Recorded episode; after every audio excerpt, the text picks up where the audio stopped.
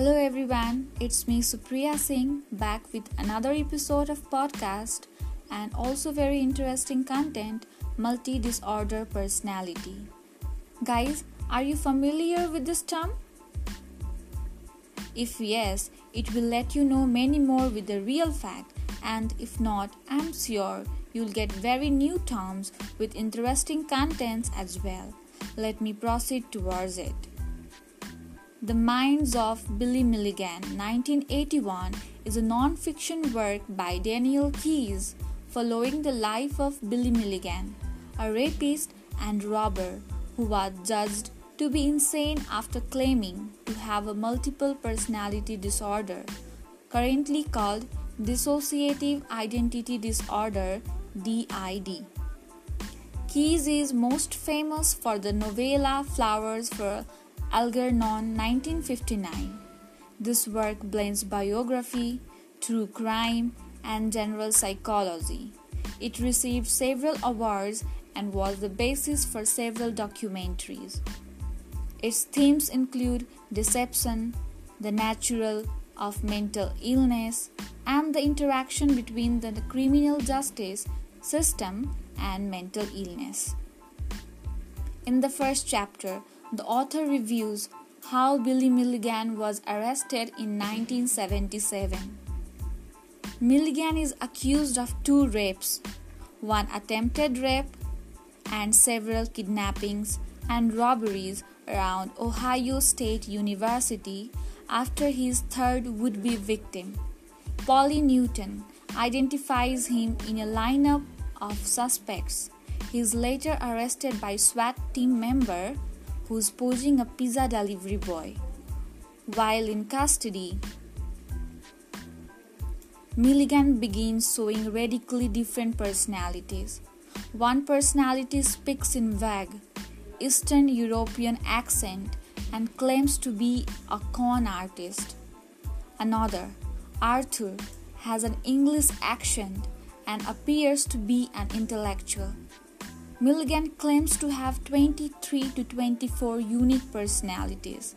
When police or therapists ask to speak with the real Billy Milligan, various personalities inform them that Billy is currently hiding because if he were to come out, he would want to commit suicide. In therapy, Milligan suggests that he was physically and emotionally abused by his stepfather, Chalmers. When his stepfather raped him, Milligan says that the person who became conscious was a lesbian named Adalana. Her distaste for the act signifies how much Milligan hated the rape. More psychologists come to examine Milligan this includes Dr. Cornelia Wilbur, who pioneered thinking, however erroneous, about multiple personality disorder with her book Sibyl 1973. The psychologists attempt to fuse Milligan's personalities back into one.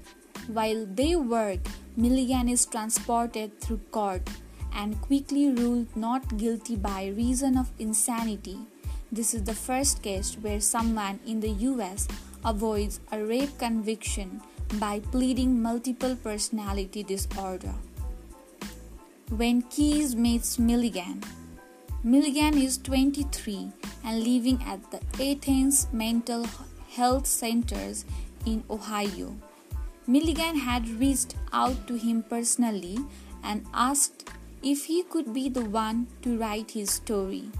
Keyes was skeptical but eventually agreed because he had heard that it was possible that some of the personalities had committed crimes that they hadn't yet been reported in any newspaper.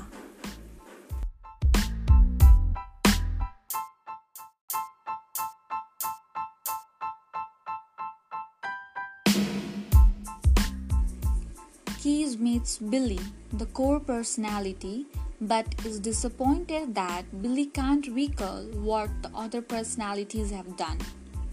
There seem to be large swaths of time that Billy just can't remember. Keyes is about to give up the project when on the next day Billy is fused. There is a holistic personality that calls himself the teacher.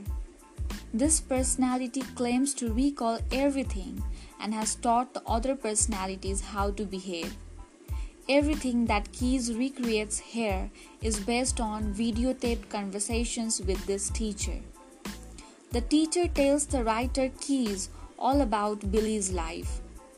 The reader learns that Billy's birth father, Johnny, committed suicide while Billy was a young child. Since before Billy's birth, Johnny had been struggling with alcoholism. After his mother married the abusive Chalmers, Billy started to imagine more and more playmates. Eventually, these imagined persons become very real and they each had a specific function. Regan, a young aggressive male, comes out whenever Billy needs to defend his body. Arthur, the English gentleman with an admirable IQ, appears when Billy needs to be cons- conscientious and orderly.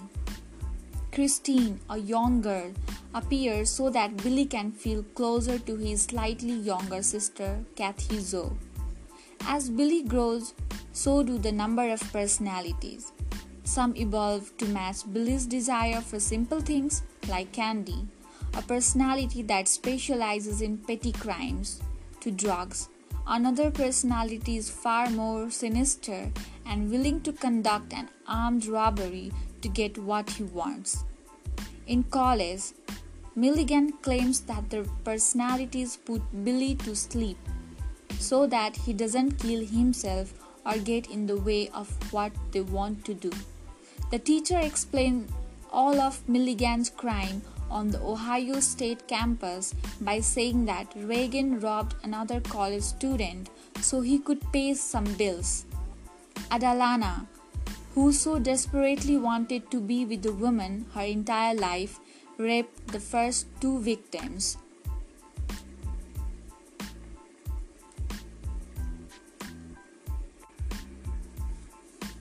Carrie Dreyer and Donna West.